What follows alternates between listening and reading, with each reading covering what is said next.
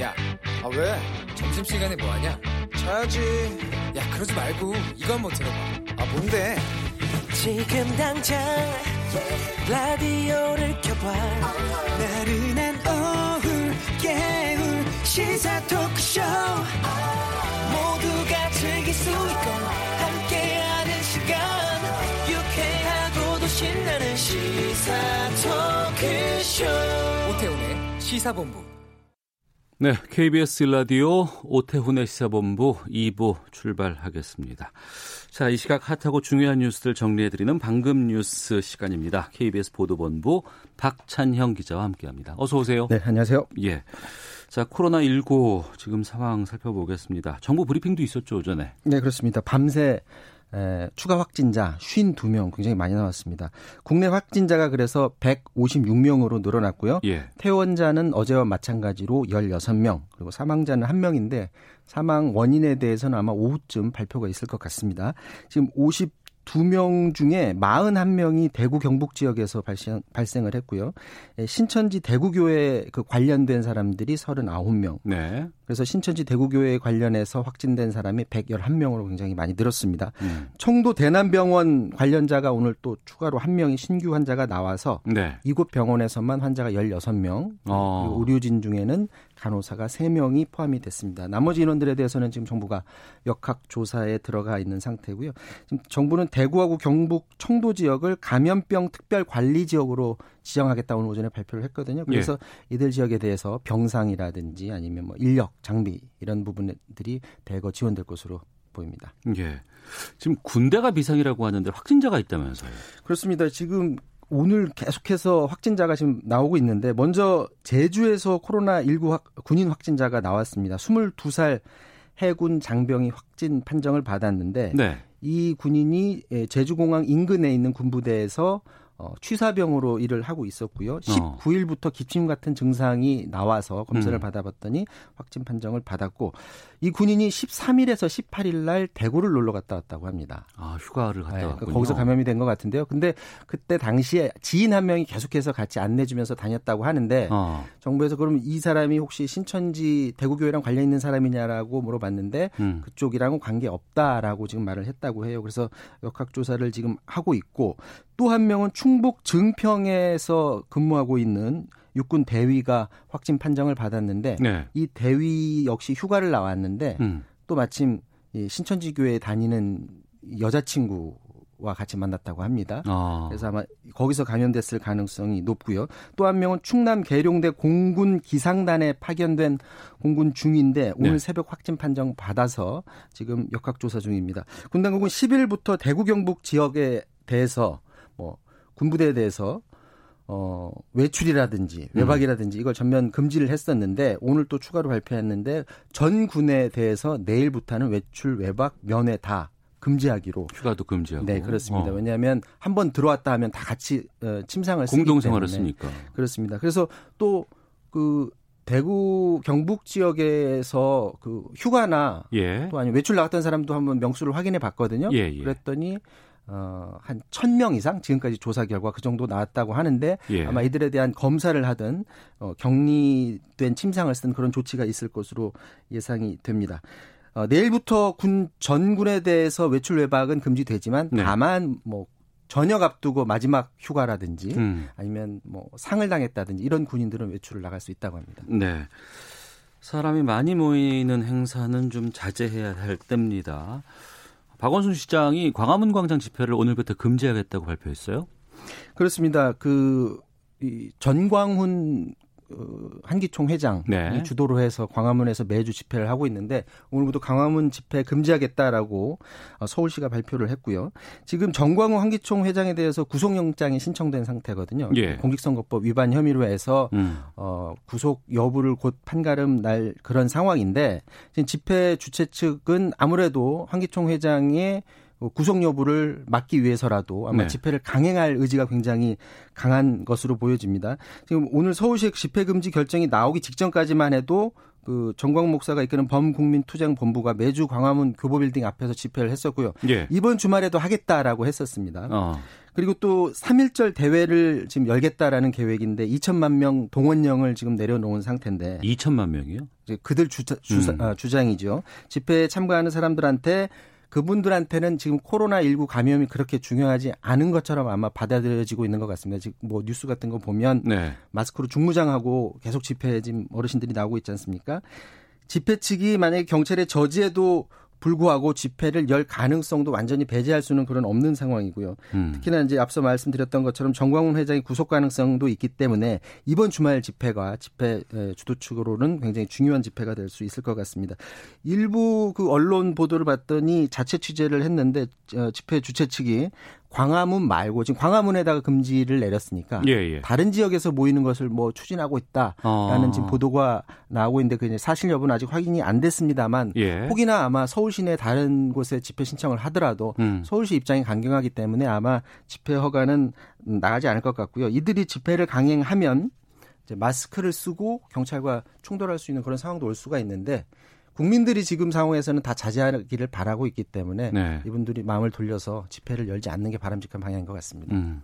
정치 뉴스 하나만 좀 짧게 보겠습니다. 안철수계 의원들 중에 일부가 미래통합당과 선거 연대하자 여기에 긍정적이라는 기사가 좀 나왔었는데 안철수 전 의원이 반문 선거 연대는 거부하겠다 이렇게 밝혔다고요? 네, 어느 정도 예상됐던 반응인데요. 그 안철수 국민의당 창당 준비위원장으로서는 지금 와서 선거 연계를 어, 보수당과 하겠다라는 그런 선언을 아니 할 수는 없을 겁니다.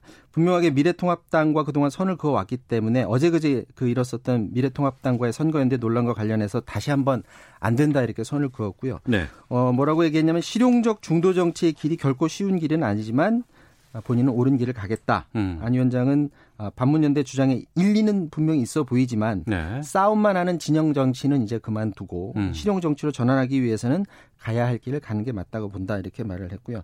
안철수계 의원 중에 지금 한 명이 뭐 어제 오늘 계속해서 그렇다면 선거연대가 안 된다면 네. 미래통합당으로 옮기는 것 또뭐 검토하고 있다 이런 소식들이 들리거든요. 근데 누군지 안철... 밝히지는 않았어요. 예, 뭐 어. 추측 기사들은 지금 음. 나오고 있는데 안철수 의원은 만약 그렇다면 그분의 뜻을 뭐 존중하겠다라는 네. 그런 입장인 것 같고요. 국민의당 창당대회는 그래서 일요일 날 예정대로 열겠다라는 계획입니다.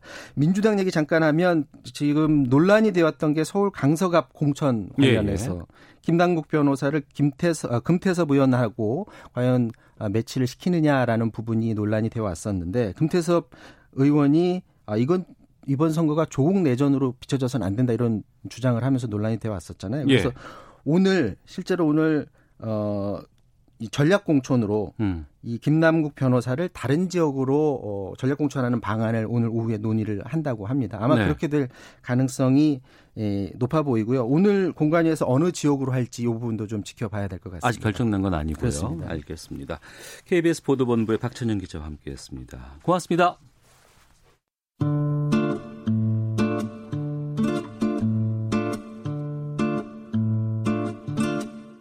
오태훈의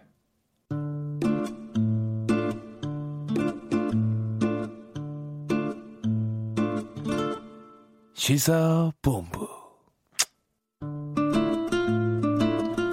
네, 저희 시사본부는 청취자 여러분들의 참여 기다리고 있습니다. 샵 9730으로 의견 보내주시면 되고요. 짧은 문자 50원, 긴 문자 100원, 어플리케이션 콩은 무료로 이용하실 수 있고요. 팟캐스트와 콩, KBS 홈페이지를 통해서 다시 들으실 수 있습니다. 또 유튜브에서도 생중계되고 있습니다. 일라디오 시사본부 이렇게 검색하시면 영상으로도 유튜브에서 만나실 수 있습니다. 매주 금요일 2부에는 한 주간의 언론 보도를 분석하고 비평하는 정상근 알파고의 와치독 시간이 있습니다. 정상근 전 미디어는 기자와 함께합니다. 어서 오세요. 네, 안녕하십니까? 안녕하십니까?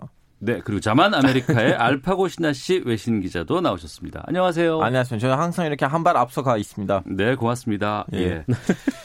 지난주에 이어서 이번 주에도 신, 이 코로나19 어, 관련한 보도가 쏟아지고 있습니다. 또 양상이 좀 바뀐 측면도 음. 있기 때문에 여러 언론 보도를 좀 분석해 보도록 하죠. 이 신천지 대구교회가 집단 감염 지역으로 이제 확인이 되면서 이 신천지에 대한 비난 여론이 확산되고 있는데 언론 보도들도 상당히 많이 있죠. 네, 뭐 신천지에 대한 비판 보도가 뭐 언론 매체를 막론하고 쏟아지고 있는데 네. 뭐 한편으로는 뭐 이해되는 측면도 있습니다. 뭐 좀 잡혀가는가 싶던 이 코로나가 지금 31번째 확진자 이후에 네. 기하급수적으로 확진자가 좀 증가를 하고 있는 건 좀 분명한 사실이니까 뭐 음. 그런데 어 그리고 또 문제가 있으면 또 지적을 해야 하는 게 언론의 역할도 뭐 맞고 또 31번 확진자나 이제 신천지의 대응이 또 문제가 있는 것도 뭐 분명한 사실인 것 같아요. 근데 예. 어, 다만 좀 문제 삼고 싶은 것은 뭐 이 문제와 뭐 다른 문제들에 대한 언론의 이제 가십성 보도 가십성 네, 보도 들인데 그러니까 이를테면 이런 겁니다. 그러니까 중앙일보가 20일에 그러니까 신천지에서 뭐 이만희 총회장을 뭐 둘러싸고 이 사생활 폭로가 있었다 뭐 이런 보도를 했어요. 그래서 예. 예. 어, 이 보도는 뭐 당장 코로나19와 관련된 기사가 아니니까요. 좀 음. 그런 부분이 있고. 어, 그리고 뭐 국민일보 같은 경우에는 이 신천지가 뭐 지난 한가위에 이 신도들에게 어떻게 연휴를 보내면 좋을지 뭐 이렇게 뭐 지침을 내려서 뭐 이 부분이 주목이 된다라고 했는데 네, 이것도 이제 코로나 19와는 뭐 당장 관련이 없는 음. 뭐 그런 보도이기도 합니다. 네. 그러니까 지금 이 코로나19 상황이 장기화되다 보니까 네. 관련한 보도들이 많이 나오고 있고 다만 이렇게 계속해서 뭐 분석이라든가 향후의 대응이라든가 뭐 정부의 대응이 잘했는지 잘못했는지에 대한 것들 많이 지금 보도를 하고는 있습니다만 이렇게 신천지라는 이제 하나의 상황이 지금 또 발생을 한 거 아니겠어요? 네네. 근데 이거와 관련해서 연관 보도 하지만 또 한편으로는 좀 과열 보도 양상도 좀 있지 않나라는 생각이 들기도 하고요. 어떻게 보세요? 왜냐하면 문제는 애초에 단추가 못 잘못 끼웠어요. 음. 지금 어, 단순히 그 하나의 정예 집단에서 누군가가 이제 거론에다가 걸린 거 아니고 네. 누군가가 거, 거론에 걸린다는 것을 그 지역에 있는 그 특속 정, 정요 집단이 알고 있는데도 음. 그걸 대처하는 방법이 너무나 국민을 이렇게 뭐라고 해야 되나요? 화나게 만들었어요. 음. 뭐 문자를 보내고 이런 거 하지 마 이렇게 네. 하지 마 했는데 지금 그것 때문에 갑자기 확진 수가 올라갔잖아요. 음. 그래서 그것 때문에 국민이 갖고 있는 분노가 있어 어느 정도. 네, 네. 음. 그러면 이럴 때는 언론은 어떻게 해야 되냐면 음. 이거는 이제 대구에 있었던 지부에서 일어난 일인데 그러면 중앙 에, 중앙 기관이라고 해야 되는지 모르겠지만 신천지에 중앙이랑 연락을 해서 야 니네들의 그 대구 지부에서 이런 일이 벌어졌는데 니네들 어떻게 생각하냐 음. 아 그분들도 하, 우리 대구에 있는 우리 형제 자매들이 잘못했는데 지금 우리나라가 코로나 때문에 난리인데 하, 진짜 우리도 너무 대신 사과합니다 이런 뭔가가 있었으면 네. 이 정도로 문제가 커지지 않을 텐데 음. 이제 언론도 가서 좀 약간 중앙에 있는 그 고위급 관료들이랑 얘기를 해서 이런 좀 약간 분노를 가라앉을 수 있는 기사를 안 냈고 음. 그리고 그분들도 나름 좀 약간 나서지지 않았고 음. 그리고 그동안 항상 폐쇄적인 모습을 보여줬기 때문에는 너무나 자연스럽게 이렇게 코로나랑 관련된 뉴스라든가 관련되지 않는 뉴스들이 잇따라 나와요. 왜냐하면 분노, 분노가 너무 컸기 때문이에요. 아, 그러니까 보도에 이 신천지 관련한 보도들이 네. 그러니까 현장 취재를 가서 뭐 신천지 관계자라든가 이런 쪽에 취재하는 건 마땅하지만 그렇지 않고 그냥 과거에 있었던 것들을 반복해서 그냥 이렇게 가십거리로 내는 건 문제가 있다. 뭐 어떻게 보면 맞죠. 어. 정상민 씨 어떻게 보세요? 뭐 사실 이 지금 신천지에 대한 뭐 비판 기사가 쏟아지는 거는 뭐 어쩔 수 없는 측면이 좀 분명히 있는 것 같다라는 생각이 드는데 네. 예, 한편으로 좀 개인적으로 우려가 되는 것은 뭐 전문가들도 뭐 그렇게 얘기를 하시고요. 그러니까 이렇게 뭐 특정 어떤 집단이나 뭐 특정 인에게 이게 비판의 화살이 계속해서 쏠릴 경우에 어, 다른 사람들에 대한 위축 효과를 가져올 수가 있다라는 음. 부분인 거죠. 그러니까 한마디로 이게 무슨 말이냐면 다른 확진자가 있는데 네. 이 사람이 뭐 신천지 소속이라거나 아니면 이렇게 뭐 좀 비난의 강도가 굉장히 높아진 거를 좀 두렵게 보는 사람 같은 경우에는 음. 오히려 숨어서 안 나와버릴 수가 있다라는 거예요. 그러니까 지금은 아, 예, 자기 예. 자신을 드러내고 어. 내가 지금 어, 이런 공간에 같이 있었는데 음. 나도 지금 증상이 있는데 그 검사를 받았으면 좋겠다라고 나와야 되는 상황인데 네. 어, 지금 이제 자칫 너무 한쪽으로 뭐 이렇게 비판 여론이 쏠리면은 음. 그 사람들이 숨어버리면 오히려 이 지역사회 감염이 더 퍼질 우려가 네. 좀 높다. 뭐 그 점이 좀 우려가 되고 있습니다. 음, 알겠습니다. 자, 그리고 정파적 보도도 이번 주에 계속 있었다고 하는데 조선일보 21자 아침신문 보도 내용이 화제가 됐었다고요? 정상훈 기자 어떤 내용이었어요?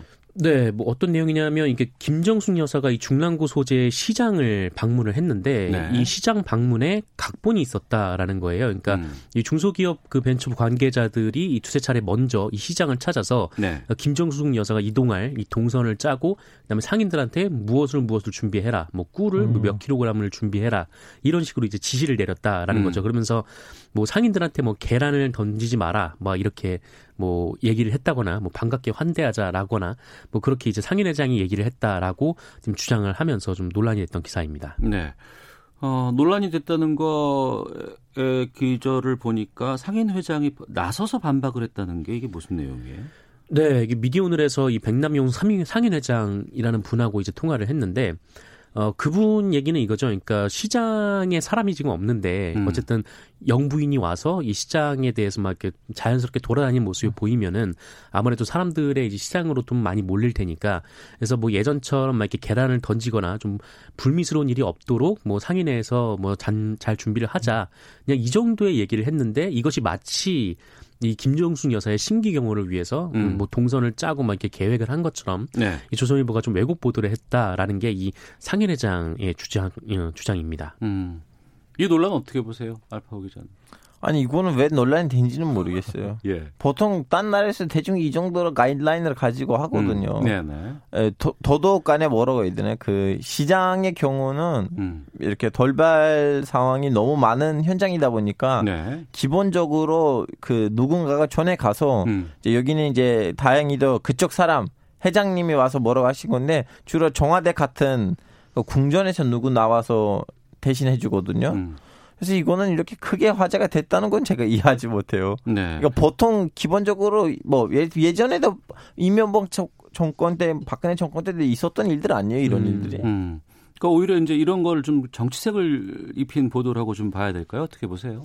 뭐 그렇죠. 이게 알파고가 얘기한 것처럼 사실 뭐 일종의 이제 VIP가 온다고 하면은 이제 동선을 짜고 뭐 경호 계획을 세우는 건 좀 기본적인 일이고 음. 그건 이제 전직 대통령 모든 대통령들도 다 그렇게 해왔던 부분들이 있거든요. 예. 뭐 물론 거기에 이제 상인들에게 뭐뭐 강제로 뭐 웃어라 뭐 이렇게 얘기하면은 음. 뭐 그건 좀 이제 뭐 비판받을 일이 되겠지만 뭐 이거 같은 경우는 뭐 그런 것이 아니고 이 상인회에서 자체적으로 지금 경기가 너무 안 좋으니까 마침 음. 영부인이 오고 하니까 좀 시장 활력을 좀 되찾기 위해서 좀 이렇게 잘 환대하는 모습을 보이자라고 이제 결의를 했던 것 자체는 그렇게 크게 문제가 안 되는데 아니 네. 터키에서는 일부러 사람이 자살하는 척 하는데 대통령이 와서 그 말리고 설득하고 그걸 찍, 찍는데 음. 자살 하는 모습까지는 짜주는데 딴 나라에서는 이 정도는 아무것도 아니라고 생각해요.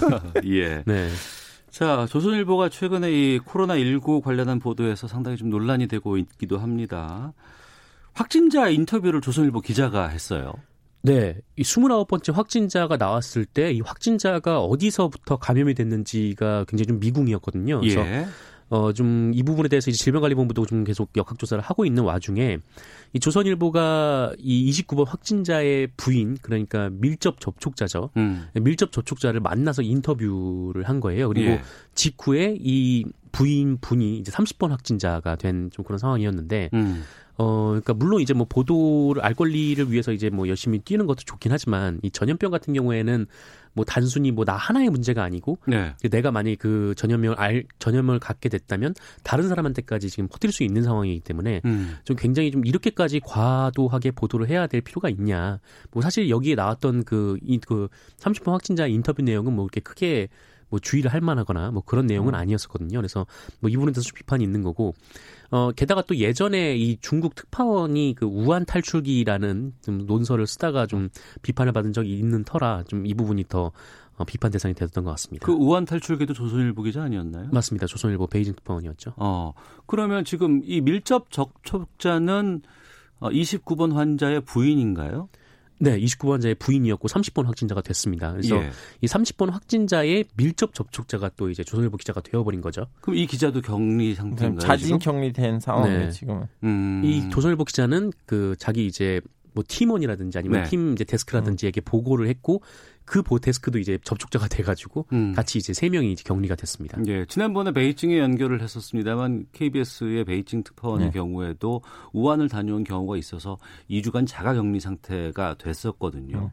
그러니까 취재를 하는 기자들의 어, 뭐, 건강, 안전도 중요하겠습니다만, 이런 또 인터뷰 취재도 상당히 좀 중요할 것 같은데, 이런 경우에는 어떻게 하는 게 바람직하다고 보세요? 저는, 전 솔직히 말하자면 저는 그 기자 마음이 이해해요. 왜냐하면 이럴 때 다들 좀 약간 공포심에 휘날린 상황인데, 네. 이제 확진자의 제일 측근인 부인이라는 인터뷰를 하면 왠지 좀 약간 이런 상황이 그나마 좀 약간 가라앉을 거라는 마음으로 가서 진짜 제대로 된 인터뷰 할 만한 사람 찾았는데, 마침 거기 이제 미스를 한 거죠. 음. 이제 이걸 가지고 그 기자를 크게 비판을 하는 건 아니라고 봐요. 왜냐면 그분이 뭐 우리 그 사람 이름도 제대로 모르잖아요. 어제 기자 정신으로 거기 가고 거기서 아, 국민한테 뭐 좀 약간 그러한 이 분위기를 조금이라도 가라앉을 만한 뭔가를 해주면 좋겠다는 마음으로 갔는데 이걸 가지고 크게 비판한 것보다는 아 안타깝다, 불쌍하다고 안타깝다. 불쌍하다고 넘어가야 된다고 생각. 그리고 29번 환자의 밀접, 밀접 접촉자면 격리 상태 아니었을까요? 음, 그때 29번 확진자가 확진된 지 얼마 안 된 상태였기 때문에 어. 아 그리고 이제 자택 쪽에 가서 이제 만난 것으로 알려져 있고 근데 사실 뭐 당시에는 뭐 이 30번 확진자가 확진자가 아니었다고 하더라도 어, 당일 상식적으로 29번 확진자가 확진 판정이 나왔으면은 그 부인이 밀접 접촉가 되는 거는 뭐 누구나 알고 있는 상식인 거거든요. 그러니까 예. 게다가 음, 지금 뭐 어떤 뭐 자연재해나 아니면 뭐 이제 전시라거나 뭐 이런 음. 부분도 아니고 이 전염병 같은 경우에는 뭐 지금 나 하나의 문제가 아니기 때문에 네. 뭐 이런 전염병 보도 같은 경우에는 뭐 그 좀 뭐랄까요 하여튼 좀 멀리서 네좀 본인의 안전을 전화 지키면서 하는 게 맞죠. 해야 돼 이럴 때는. 음. 그리고 뭐 조선일보뿐만 아니라 지금 뭐 여기저기 매체를 보면은 이 선별진료소 현장에 가서 뭐 기자들이 이제 뭐 보도를 하는 취재를 하는 경우가 많은데 네. 어 그것보다는 이 질병관리본부의 좀 이제 통제에 좀 따르면서 어. 좀 이렇게 멀찍이 해도 괜찮지 않을까라는 생각이 한편으로는 듭니다. 예. 하지만 현장 취재 내용과 또 어, 질병관리본부의 브리핑이라든가 이런 부분들도 비교해서 좀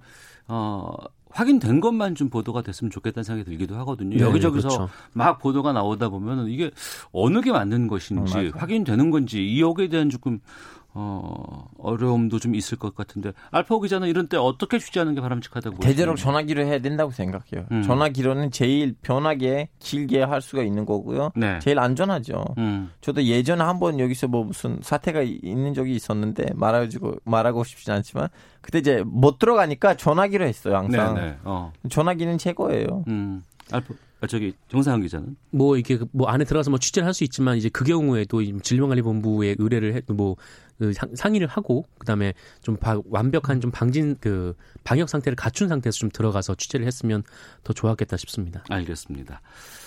자, 한 주간의 미디어 비평 와치독 진행하고 있습니다. 아, 경향신문 1월 29일자 민주당만 빼고 칼럼 상당히 큰 논란이 됐었는데 언론중재위원회 산하 선거기사심의위원회가 이 칼럼에 대해서 공직선거법 제8조 위반으로 보고 권고 결정 내렸습니다. 어, 정상훈 기자가 좀 정리해 주시죠. 네, 그 지난 1월 29일 그 임미리 교수가 민주당만 빼고라는 제목의 칼럼을 경향신문에 게재를 했고 네. 이 칼럼이 어 일종의 선거법을 침해할 선거법을 위반할 그런 내용이다라고 민주당이 판단해서 이제 고발을 했습니다. 근데 음. 이 사실이 알려지고 좀 비판 여론이 높았고요. 네. 그러니까 결국 민주당이 그 다음 날 이 고발을 철회했고 어 이어서 뭐 이낙연 이 선 공동선대위원장이 사과를 하고 음. 또 이제 이인영 원내대표도 얼마 전에 교수단체 원내대표 연설을 통해서 사과를 했습니다. 네. 뭐 정치적으로는 뭐 저희가 뭐 여러 번 뭐 다른 코너에서도 좀 다뤄봤고 네네. 저희는 지금 이, 이 컬럼에 대해서 공직선거법 8조 위반으로 선거기사심의위원회가 권고 결정을 내린 부분에 대해서 좀 살펴볼까 하는데 이 선거가 다가가면 다가갈수록 법이 정치적인 의사 표현을 억압하는 측면이 있는 것 같다라는 주장도 있고요. 어떻게 보세요, 알파 저? 그거 당한 적이 있어요. 아 그래서 전, 선거법? 예, 전 2014년에 결혼했거든요. 네. 그때 이제 에, 뭐죠 그 교육감 을 이제 뽑는 그 선거 이전이었거든요. 예, 예. 그 당시에 교육감인 문영림 교수님한테 음. 부탁했거든요. 제 네. 결혼식 때 주례를 봐달라고. 음. 왜냐면 아는 사이이시기도 알파고 미안하다 볼 수가 없다. 왜요? 선거법 걸린다고. 음. 아 무슨 내 결혼식 주례를 보시? 아 결혼식 주례를 부탁했더니 예. 아, 출마자는 선거법에 걸릴 수 있다. 예. 어. 그래서 그때는 아, 그 계기로 좀 알아봤는데 진짜로 한국하고 일본의 선거법이 좀 약간 까다롭더라고요. 그러니까 우리의 선거법이 상당히 좀 까다롭다는 얘기는 그 전부터 좀 꽤 나왔었잖아요. 네, 그렇죠. 뭐 특히 뭐 언론 보도라든지 뭐 이런 부분에까지 뭐 지금 선거법의 잣대를 좀 들이대고 있는 부분이니까 음. 굉장히 좀 까다롭기도 하고 그래서 네. 뭐 선거 특히 이제 공식 선거 운동 기간에는 뭐 거의 이제 기사를 쉽게 쓰기가 어려울 만큼 음. 네, 선거법이 굉장히 좀 타이트한 건 사실입니다. 네. 그러니까 뭐 지지 의사를 공식적으로 밝히는 것도 좀 쉽지 않고요. 네네. 또 방송에서 저희 방송에서도 상당히 좀 그런 부분들 때문에 조심스러워하고 네. 있고 또 뭐 여론조사 결과 발표에도 뭐 몇 개 항목을 반드시 또 고지해야 된다라는 이런 것들도 다 있곤 합니다만 어 특히 이 선거법을 너무 좀 과하게 우리가 좀 적용하고 있지 않느냐. 또 언론 자유라는 측면과 좀 상충되는 측면도 좀 있기 때문에 이 고민들이 상당히 좀 많이 나오는데 알파고 기자. 아 선생님 이제 말 그대로 오피니언이잖아요. 음. 오피니언 내 생각이에요. 네. 그리고 국민이 신문지를 이렇게 열 때는 아 여기는 기사, 음. 여기는 오피니언. 네. 음. 오피니언은 이 사람의 100% 주관적인 생각이다. 음. 그럼 오피니언에서는 사람이 마음껏 자기 생각을 펼쳐야 되거든요. 네. 이 정도는 찍지 마. 이 정도는 찍어. 음. 물론 거기서 또 팩트에 어긋난 말을 하면 네. 물론 문제이긴 하지만 그냥 딴거다 지나서 나이 총당 좋아해. 색깔이 내 마음에 들어서. 네. 이런 식으로 말을 할 수도 있는데 음. 한국에서는 못 하는 거잖아요. 지금 예. 걸려요. 음. 어, 이거는 한국하고 일본 좀 약간 까다롭구나라는 생각이 다시 음. 들었어요. 이 정상 기자. 예. 뭐 가장 많이 비교가 되는 거는 뭐 이게 미국 같은 경우에는 이 신문 같은 곳이 뭐 특정 후보를 지지를 하거든요. 예. 그러니까 이제 오피니언란을 통해서 지지를 하고 음. 대신 이제 그 보도 영역에 있어서는 이제 철저한 사실만을 중심으로 가져가려고 노력을 하는 거죠. 그래서 네. 이게 뭐 이른바 이제 알파고 기자가 얘기했던 이 보도 면과 그리고 오피니언 면을 좀 분리해서 봐야 될 필요가 있는 건데 음. 좀 어느 정도 이 오피니언 면에 있어서는 좀그 좀 얘기할 수 있는 충분한 자유가 또 보장이 돼야 한다고는 생각을 하고 있습니다. 네. 그 임미리 교수의 경향신문 컬럼 민주당만 빼고 네네. 이 컬럼이 만약에 외신에 실렸다면 외국 사회 반응은 어땠을까요, 알파고 기자? 예, 임 교수님 그렇게 생각하시구나. 끝. 음, 음. 이 정도예요. 누구도 이렇게 크게 반응하진 않아요. 음. 그리고 또 보면은 여러 가지를 다 하고 나서 뭐만 조심하면 되겠다라는 측면이 아니고 이거는 해도 돼? 이거는 안 돼? 이걸 다 선거 그 선관위에다가 유권 해석을 우리가 보내야 되거든요. 그렇죠. 그러니까 이건 어떻게 되는 건지 참 고민이 많아요. 그러니까 어떤 뭐 칼럼 같은 거 하나 써도 먼저 선관위의 허락을 득해서 음. 실는 것도 되게 그 시간도 오래 웃기고, 걸리고 예, 예, 좀. 우습기도 하고요. 예. 그래서 좀 그 아까 계속 말씀드린 바대로 그냥 오피니언 부분에 있어서는 어느 정도 좀그 자유를 좀 보장을 해줘야 되고 뭐 음. 그것은 뭐 어느 누구나 좀 마찬가지인 거고 그리고 어차피 뭐 이렇게 언론이라든지 뭐 아니면 어떤 특정한 사람에 있어서 다들 뭐 어느 정도 정치적 생각을 가지고 있는 거고 네. 또 어느 정도 좀 가진 본인이 가지고 있는 뭐 정파성이 있는 건데 뭐 이 부분에 있어서 이렇게 다 제약을 하고 뭐 오로지 이제 뭐 공평한 뭐 50대 50이라든지 뭐 이렇게만 나가야 된다라고 이렇게 기준을 잡는 것도 사실 납득하기가 어려운 부분이기도 하죠. 음. 뭐 50대 50이라는 게뭐 어디에서 50대 50이라는 거냐도 좀 이렇게 기준을 잡기가 모호한 거고 뭐 그렇기 때문에 좀 이 어쨌든 이 선거법이 조금 느슨해질 필요는 있다고 생각합니다. 예. 아, 제 보기에는 이거는 뭐 개인적인 생각이요. 반박될 예. 만한 여지도 있겠죠. 음. 어, 예전에 노무현 전 대통령이 그 선거법 위반으로 단해까지 갔었잖아요. 예, 예. 그때부터 생긴 트라우마가 아닌가 싶어요. 왜냐하면 음. 와 이것만으로 단해까지 간다 대통령이. 음. 그 이후로는 다들 너무 좀 약간 겁이 나는 거 아닌가 하는 그런 생각이 들어요. 네. 표현의 자유를 지키면서 공정한 선거를 치를 수 있는 선거법.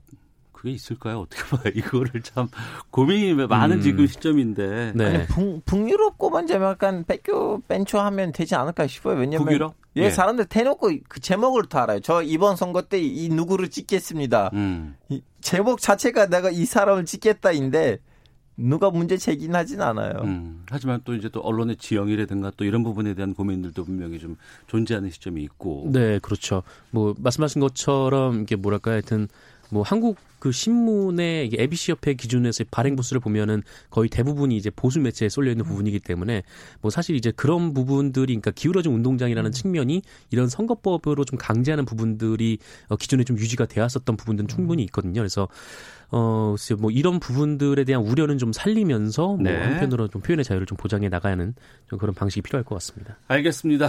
마치동 마치겠습니다. 정상근 기자 그리고 알파고 신나 씨 기자와 함께했습니다. 두 분 말씀 고맙습니다. 네, 안녕히 고맙습니다. 계세요. 헤드라인 뉴스입니다. 코로나19의 제한적 지역사회 전파가 시작된 가운데 정부가 감염병 위기경보 단계를 경계로 유지하되 심각 단계에 준해 대응하기로 했습니다. 코로나19 확진자가 다수 발생한 경북 청도 대남병원에 대해 보건당국이 전체 환자를 대상으로 진단검사를 진행하고 있습니다. 국제적십자사연맹이 북한의 코로나19 대응 관련 의료용품과 장비 지원을 위해 대북 제재 면제를 유엔에 공식 요청했다고 자유아시아방송이 오늘 보도했습니다. 정부가 코로나19 방역을 위한 대북 지원 협력을 국제기구나 민간단체가 공식 요청해 올 경우 해당 기관과 긴밀하게 협의해 나가겠다고 밝혔습니다. 지금까지 라디오 정보센터 조진주였습니다. 이어서 기상청의 강혜종 씨입니다. 네, 먼저 미세먼지 정보입니다. 서울의 초미세먼지 농도가 지금 76 마이크로그램으로 매우 나쁨 단계입니다. 세종과 충북도 60 마이크로그램 이상으로 농도가 높습니다. 오늘도 중부와 경북, 전북 공기가 매우 탁하겠고요. 내일도 어제 발원한 황사가 오전에 영향을 주면서 서쪽 지방의 미세먼지 농도 나쁨 단계를 보이겠습니다. 중서부와 호남 지역 내일 공기의 질이 좋지 않겠습니다. 참고하시기 바랍니다. 오늘 점차 흐려지겠습니다. 지금도 구름량이 많은데요. 밤에 비가 시작됩니다. 비의 양은 많지 않습니다. 전국적으로 5에서 10mm인데 강원 산지에는 1에서 5cm의 눈이 쌓이니까 주의하셔야겠습니다. 도로가 미끄러울 수 있으니까 도로교통 안전에도 유의하셔야겠습니다. 비 오기 전까지 강원 동해안과 경상 해안 일부 경북 내륙의 대기는 건조한 상태를 유지하겠습니다. 오늘 낮 기온은 춘천 9도, 강릉 14, 대구 전주 15 15도 등으로 10도를 넘는 지역이 많고 서울도 현재 11.3도까지 올라 있습니다. 내일 아침 기온은 서울 4도 등 1도에서 9도의 분포, 낮 기온이 많이 내려가서 서울 6도 등 5도에서 14도의 분포가 되겠습니다. 내일 새벽까지 비가 내리다가 낮부터는 가끔 구름만 많이 끼겠고요. 영서와 경기 동부 등 낮 동안 빗방울 떨어지는 곳은 조금 있겠습니다. 지금 서울의 기온은 11.2도, 습도는 46%입니다. 지금까 지 지금까지 날씨였고요. 다음은 이 시각 교통 상황 알아보겠습니다. KBS 교통정보센터의 오수미 씨입니다. 네, 이 시각 교통정보입니다. 작업의 여파로 밀리기 시작한 천안 논산간 고속도로인데요. 천안 방면으로 탄천 휴게소부터 이인 휴게소까지 2km 막힙니다. 수도권 안에서는 같은 구간에서 정체가 계속 이어집니다. 서울 외곽고속도로 송내를 중심으로 양방면 다 밀리고요. 경부고속도로 서울 쪽으로는 수원과 양재에서 반포 사이로 천천히 지나갑니다. 반대 부산 쪽으로도 한남에서 서초, 신갈에서 수원까지만 밀리고 있습니다. 서울 시내는 서부간선도로가 교통량이 가장 꾸준한 편인데요. 도심 쪽으로는 금천 부근과 오금교를 지나 목동 사이로 정체와 서행을 반복하고요. 반대 도심 쪽으로도 목동에서 잠시 주춤하고 다시 광명대교에서 금천까지 느리게 이동을 합니다. 지금까지 KBS 교통정보센터였습니다.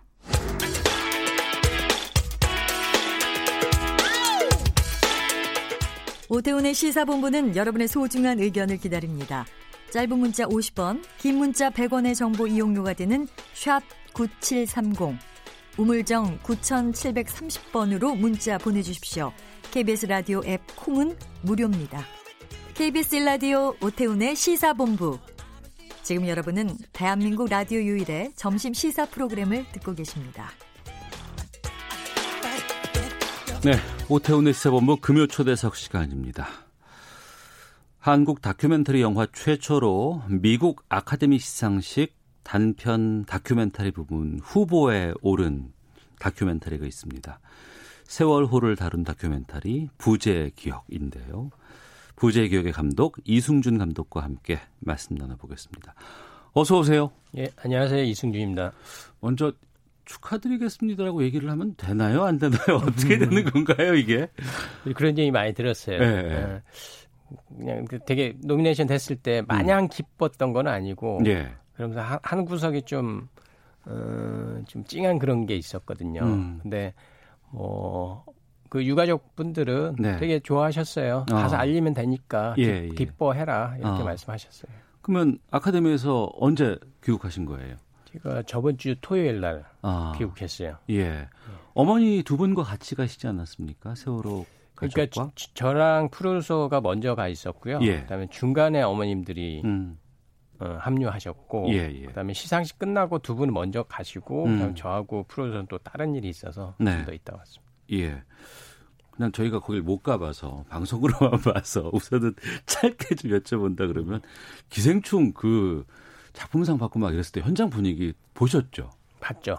어떠셨어요? 뭐 흥분의 도가니였죠. 어. 어, 다른 분들도 굉장히 기뻐해주고, 예, 예. 그러니까 시상식뿐만 아니라 음. 이전에 이렇게, 이렇게, 행사들을 하면은 네. 어, 그런 분위기가 이미 형성돼 있었어요. 음. 어, 인기가 굉장했거든요. 네. 부재 기억도 단편 다큐 상을 받았으면 참 좋았겠다라는 음. 아쉬움은 좀 남습니다만 부재 기억이 그 아카데미 현장에서도 많이 좀 회자가 되고 또 현장에서도 많이 주목받지 않았습니까? 음, 일단 상영회를 하면요, 예. 어, 관객분들이 공감을 굉장히 잘해주세요. 음. 같이 울어주시고, 네. 어, 그런 뭐 어떤 반응들 음. 그리고 현지 언론들이 칭찬을 굉장히 많이 했거든요. 예, 예. 뭐, 뭐, 제 말로, 제 입으로 말씀드리기 그렇지만, 뭐 해주세요. 최, 고의 작품이다. 어. 네, 최고의 작품이다라는 얘기를 뭐 뉴욕 타임즈나 가디언 음. 뭐 이런 잡지 신문을 통해서 네. 이렇게 얘기를 해주고 그래서 음. 굉장히 음. 어, 부재의 기억도 많은 호응을 좋은 호응을 받았습니다. 그럼 상영회 할 때 현장에서 관객들 만나 보셨잖아요. 예. 어떠셨어요? 어, 알고 계시던가요? 좀 걱정을 했거든요. 예, 예. 그러니까 뭐냐면은 세월호가 좀 복잡하잖아요. 엄청 예, 복잡했죠. 맥락을 예, 이해할 예. 수 있을까? 음. 음, 그런데 정확하게 이해를 하시더라고요. 공감하고. 네. 네. 그러니까 예를 들면 이렇게 상영회를 했을 때, 어, 같이 이렇게 들어가서 보면은 제일 먼저 반응을 보이시는 부분이 음. 선장이 이렇게 나올 때. 예, 예, 예. 웅성웅성하고요. 음. 미국 뭐 영어로 욕도 하고. 네. 그래요. 어. 그리고 그 청와대에서 그 영상 달라고 자꾸 그러잖아요. 예, 예. 거기서는 마찬가지고요. 어. 그러고 나서 끝나고 나면은 와서 손 꼭 잡으면서 우리도 이런 일이 있었다. 음. 아, 재난과 위기가 있었을 때 어. 정부가 국가가 제대로 기능을 못해서 예, 애꿎은 예. 국민들 죽고 음. 고통받고 이런 역사가 있었다. 그래서 음. 공감을 굉장히 잘 해 주셨어요. 네. 그 유가족들도 이 다큐멘터리가 아카데미에 출품됐다라는 거 보고 상당히 좀 좋아하셨을 것 같아요. 어, 예, 굉장히 좋아하셨어요. 어. 어 왜냐면은 음, 이 영화를 만들고 나서 유가족분들한테 보여드렸거든요. 예. 아카데미 되기 전에. 음. 예. 1년 전쯤인가 그런데 그때 이제 어머님들 보기 힘드시잖아요. 예, 중간에 많이 예, 나가시더라고요. 예. 충분히 이해가 되더라고요. 음, 음. 그래서 한편으로 좀 죄송하고. 예. 근데 한 분이 감독님 그 이 영화 가지고 해외 나가서 음. 많이 좀 알려달라고.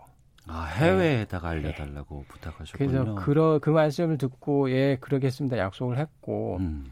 그 약속이 지켜질 수 있었던 거잖아요. 네. 그리고 어머님들 어, 아버님들도 아 이게 해외에 음. 좀 많이 알려질 수 있으니까 아이들 네. 이야기가 음. 예 그래서 되게 좋아하셨어요. 네.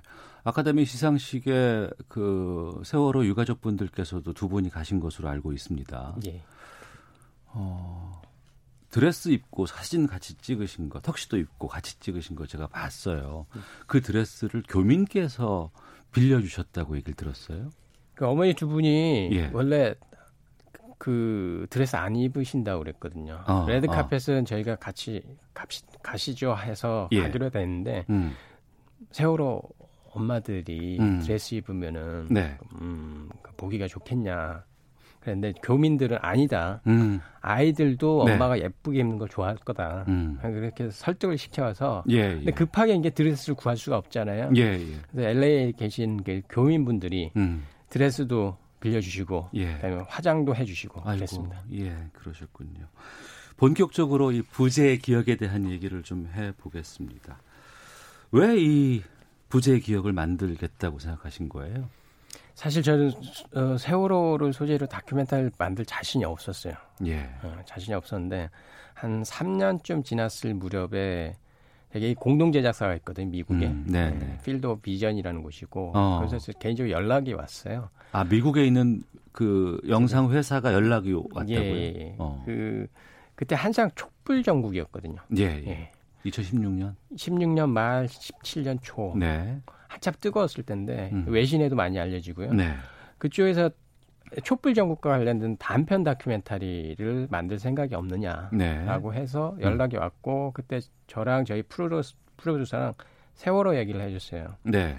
그때 막 그 어떤 뭐 국민들이 일부는 이제 그만 얘기하라 네, 뭐 이런 네. 얘기들 계속 나오고 그래서 근데 이제 어머님들 아버님들은 여전히 고통스럽고 음. 어, 저희는 그 고통은 계속 얘기를 해야 된다라는 입장이었거든요. 예. 그래서 이제 미국 쪽에 얘기를 해서 음. 그쪽에서 깜짝 놀라더라고요.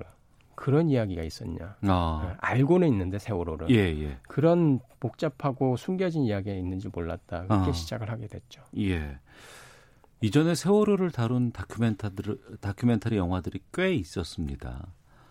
그 영화들과 이 부제의 기억은 달라야 되지 않았을까라고 하고 아마 준비를 하시지 않았을까 싶어요. 음, 뭐 의도적으로 이렇게 다르게 해야 되겠다 뭐 이런 생각을 한 건 아니에요. 예. 다만 이제 제가 그동안 뭐 20년 넘게 작업을 해오면서 갖게 되는 어떤 저만의 어떤 문법이라든지 아. 그런 것들이 있지 않습니까? 예.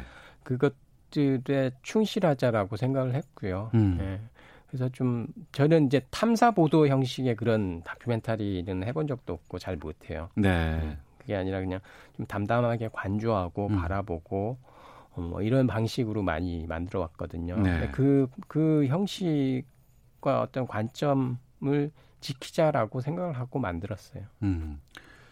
영화가 짧아요. 30분이 채 되지 않습니다. 어, 그리고 timetable로 쭉 이어가고 영화가 나오곤 있는데, 어, 내레이션도 없습니다. 음악도 거의 나오지 않아요. 이렇게 만든 이유도 궁금합니다. 음, 일단 저는 그런 것들이 방해를 한다라고 생각을 했어요. 예. 예, 설명이 필요 없고, 음, 그다음에 음악도 필요 없고요.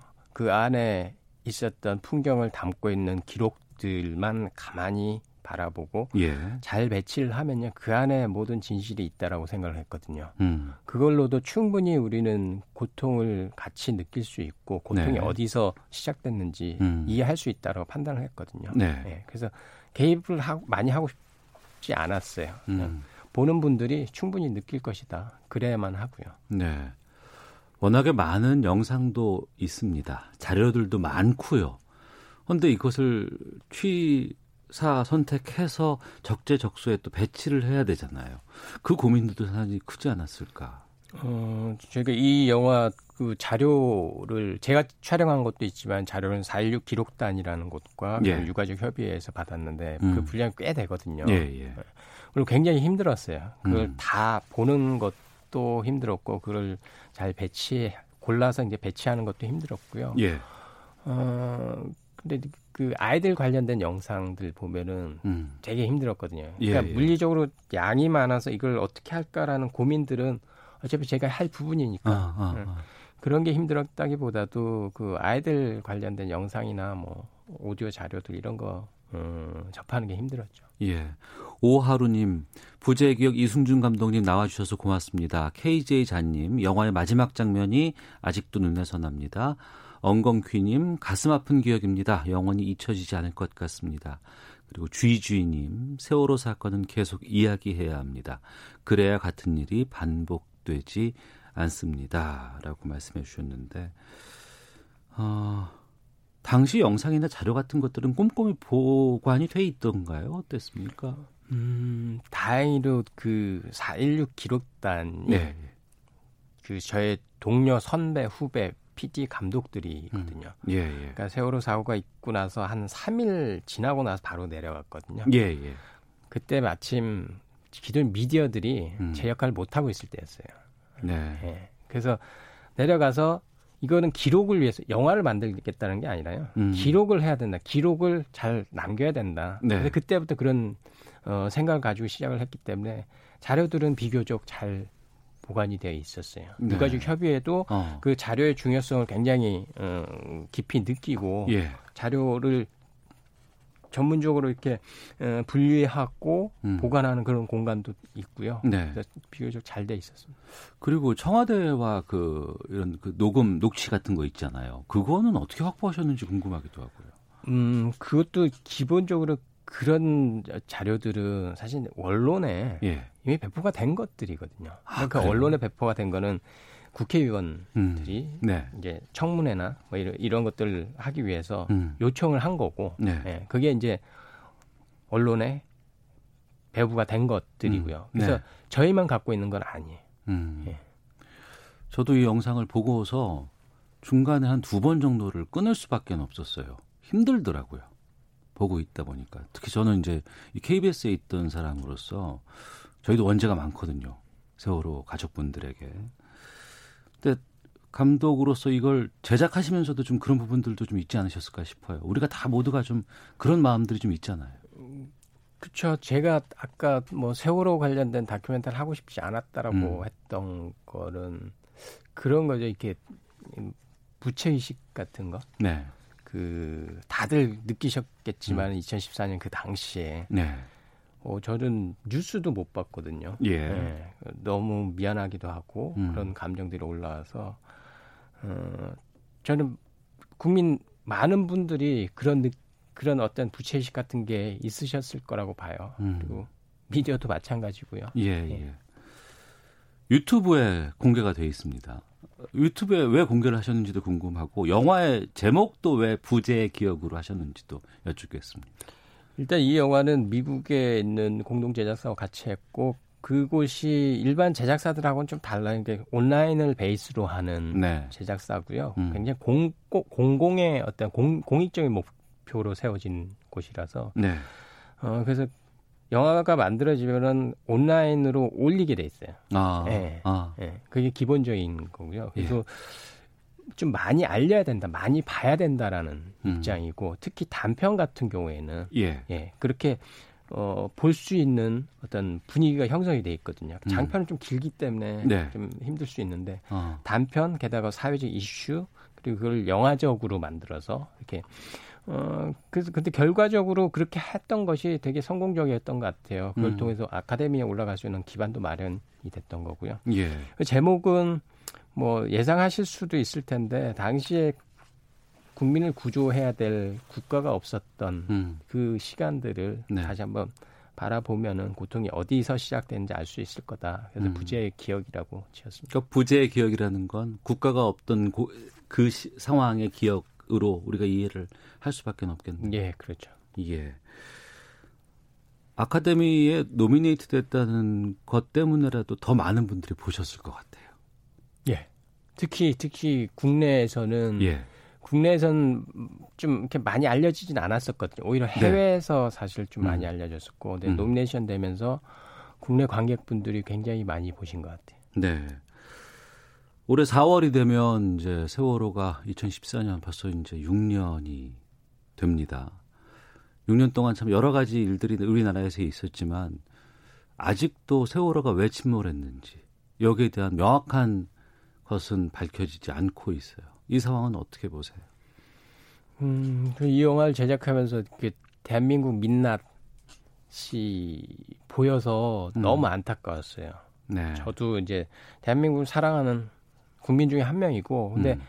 아, 대한민국이 이것밖에 안 되나? 네. 아, 이런 생각이 들었고요. 근데 이거를 그러니까 이런 세월호 관련된 문제들이 못 푸는 게 아니라 네. 안 풀고 있는 게 아닌지 안 그런, 풀고 있다. 예. 아직도 그러니까 저는 능력이 안 된다라고 보지는 않는 거죠. 예. 예. 계속 이건 정치적으로 접근하려고 어. 그러고 예. 그렇기 때문에 좀 음, 풀었으면 좋겠어요. 안 풀지 말고 예. 이거는 못 푸는 게 아니기 때문에 어. 예. 어. 그리고 그 당시를 좀 다시 한번 생각을 해보고요. 2014년 예. 그 당시로 돌아가서 음. 그때 온 국민들이 느꼈을 그 고통 트라우마를 좀 생각을 하고 거기서부터 다시 한번 음, 정치적인 어떤 그 어떤 프레임들 다 빼고요. 네. 어, 그렇게 하면은 풀릴 수 있는 어떤 시작점이 되지 않을까 저는 그렇게 생각합니다. 아직도 안 풀리는 이유가 있다고 보세요? 어, 자꾸 정치권에서 이걸 정치적으로 봐요. 음. 네. 정치적으로 어 보고 그러니까 그, 그 뭔가 하려고 하는 쪽에서는 네. 좀 움츠리게 되고 음. 눈치를 안 볼 수 없고 네. 그러다 보니까 이게 더딘 거죠. 음. 예. 이렇게 영화 만들어지는 것 이외에도 좀 우리가 세월호 좀 잊지 않고 기억하는 좀 방법 어떤 것들이 또 있을까요? 저는 미디어의 역할이 되게 중요하다라고 생각을 해요. 네. 예, 물론 계속 끊임없이 얘기를 할 수는 없겠죠. 음. 그렇지만은 잊지 말고 네. 계속 주목하고 그 세월호와 관련된 어떤 일들이 발생을 하면은 음. 뉴스에서 잘 다뤄주시고요. 예, 그다음에 예.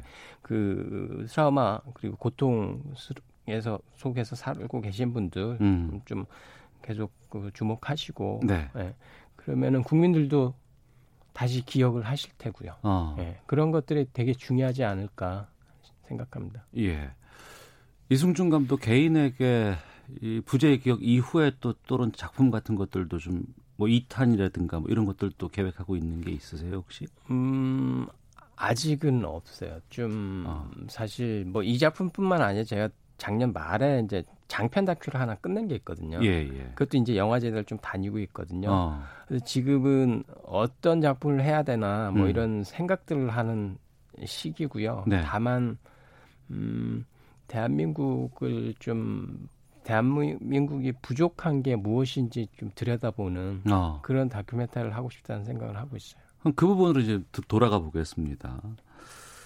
다큐멘터리 감독 이게 좀 결코 쉽지 않은 작업일 것 같아요. 근데 왜 어떤 계기로 다큐멘터리를 만들게 되셨어요? 음, 사실 저는 중고등학교 때부터 다큐멘터리 보는 걸 되게 좋아했거든요. 재미없잖아요, 중학교 때. 재밌어요. 아, 그래요? 그때 그러니까 human 다큐멘터리들 많이 봤거든요. TV에서 나오는. MBC에서 human 다큐 뭐 가족과 관련된 이런 거 많이 있었죠. 그렇죠. 예, 예. 예. 그게 너무 좋더라고요. 어. 그러니까 아 어떤 인물이 눈물을 흘리거나 예. 그리고 어. 분노하거나 그랬을 때 아 저건 진짜야 진짜로 저러는 거야라는 생각을 하게 되면은 예, 예. 막 소름이 돋았어요. 당시에 그거 되게 예, 그 감동적인 영상 많았어요. 예. 어머니와 딸, 뭐 아버지와 아들 뭐 이런 거 해서 뭐 예, 예. 그래서 그런 거를 만드는 사람이 되고 싶다라는 막연한 아. 생각을 했죠. 예, 예. 예. 어, 그게 다큐멘터리였고 음. 그 마음은 사실 한 번도 변한 적은 없어요. 네. 그리고 대학을 가고 음. 졸업을 하고 그러면서 그렇게 해서 어, 시작을 하게 됐고 막연하게 이렇게 그런 생각을 했던 것 같아요. 저는 세상이 참 행복했으면 좋겠다. 네. 예. 근데 뉴스를 보고 이러면은 되게 많이 떨었어요. 음. 무서운 일들이 많으니까. 뉴스는 무섭고. 예. 그래서 어 그런 어떤 사람을 행복하지 않게 만드는 게 뭐지? 음. 라는 궁금증도 어떤 풀고 싶고 네. 그다음에 때로는 행복한 사람들도 나오잖아요. 음. 네. 근데 그런 사람들 보면 또 저도 흐뭇하고 네. 어, 그래서 그런 것들을 다루는 다큐멘터리 감, 감독이 되고 싶다라는 생각을 했죠. 네, 청취자 차재문님께서 저도 이 방송 끝나고 나면 부재 기억 바로 시청해야겠습니다라고 말씀해 주셨는데요. 유튜브에서 검색창에 부재 기억 이렇게 치시면 바로 영상 만나실 수 있습니다. 소재는 어떻게 구하세요? 음, 저는 어, 소재를 찾는 게 아니고요. 예. 소재가 저한테 온다고 믿어요. 소재가 와요. 예. 어. 어, 그러니까 제가 갖고 있는 관심 영역들이 있잖아요. 예. 여러 분야에. 아, 예. 음. 늘 고민해요. 음. 저는 늘. 뭐 뉴스를 볼 때 아니면 쉬고 있을 때 아니면 지하철 안에 있을 때도 계속 생각을 하거든요. 예. 그게 지금까지 쭉 몇십 뭐 20년 30년 쌓여온 것들이 있고. 음. 근데 어느 순간인가 어떤 특정한 스토리가 저 이렇게 눈에 딱 뜬, 띈 적이 있어요. 네. 그런 이제 그걸 해야 되겠다라고 생각을 예를 들면 어 예를 들면은 세월호 이 음. 부재역도 마찬가지죠. 예. 예. 저희가 프로듀서랑 저랑 이제 그런 얘기를 막 할 때였거든요. 어. 이곧 사실 프로듀서는 고통을 계속 이야기해야 된다라는 입장이고 고통을 전, 계속 예. 얘기해야 된다. 저는 아 다른 감독들도 많고 어. 그리고 아직 나 준비가 안 돼 있다 이런 음. 입장이었고 네. 근데 한편으로는 좀 어 부채 의식 같은 것도 있었고 그때 음. 이제 미국에서 연락이 온 거거든요. 예. 네. 어. 그쪽에서 마침 그걸 해달라 촛불을 음. 해달라. 근데 저희가 이렇게 그러니까 이, 이, 이런 이런 것들이 뭔가 준비를 하고 있으면은 아, 음. 안에서 준비를 하고 있으면요 예. 그런 기회가 이렇게 생긴다라는 거죠. 음. 예. 그 다큐멘터리는 돈이 안 되잖아요. 제작비 같은 건 어떻게 구하세요? 제작비는 국내는 사실 그 정부 차원의 제작 지원들이 꽤 있는 편이에요. 아, 잘 돼 있어요. 예. 어. 그러니까 해외 감독들하고 얘기하다 보면은 음. 어, 좀 부러워해요. 네. 그 정도로 이게 아, 우리의 지금 이 제작 환경을 오히려 그렇죠. 해외에서 부러워해요. 예, 예. 예 를 들면 어. 일본 같은 경우에는 정부에서 직접 제작비 지원하는 프로그램은 없어요. 네. 예. 그 그래서 어, 그 그런 어떤 공, 공공의 어떤 음. 지원 제도를 통해서 하기도 네. 하고 어. 어 근데 아쉬운 거는 방송사들이 들어와야 되거든요. 음. 예. 지금의 외주 형식으로 있긴 한데 그건 또 다른 이야기거든요. 네. 그래서 뭐 어, 알겠습니다. 지금 노래가 나오고 있는데요. 어, 이승준 감독이 추천해주는 노래. 이 소리는 지금 유가족 분들께서 함께 불러주신 노래 같은데요.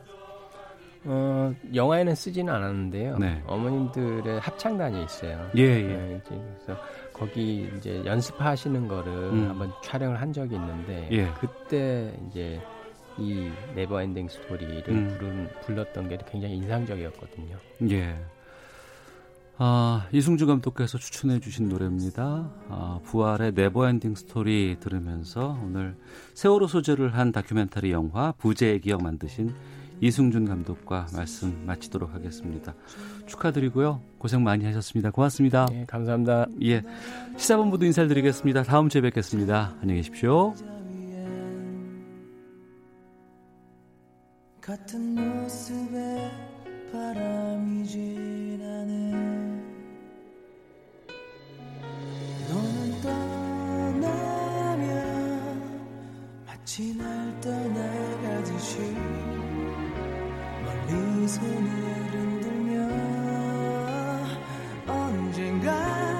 추억의 날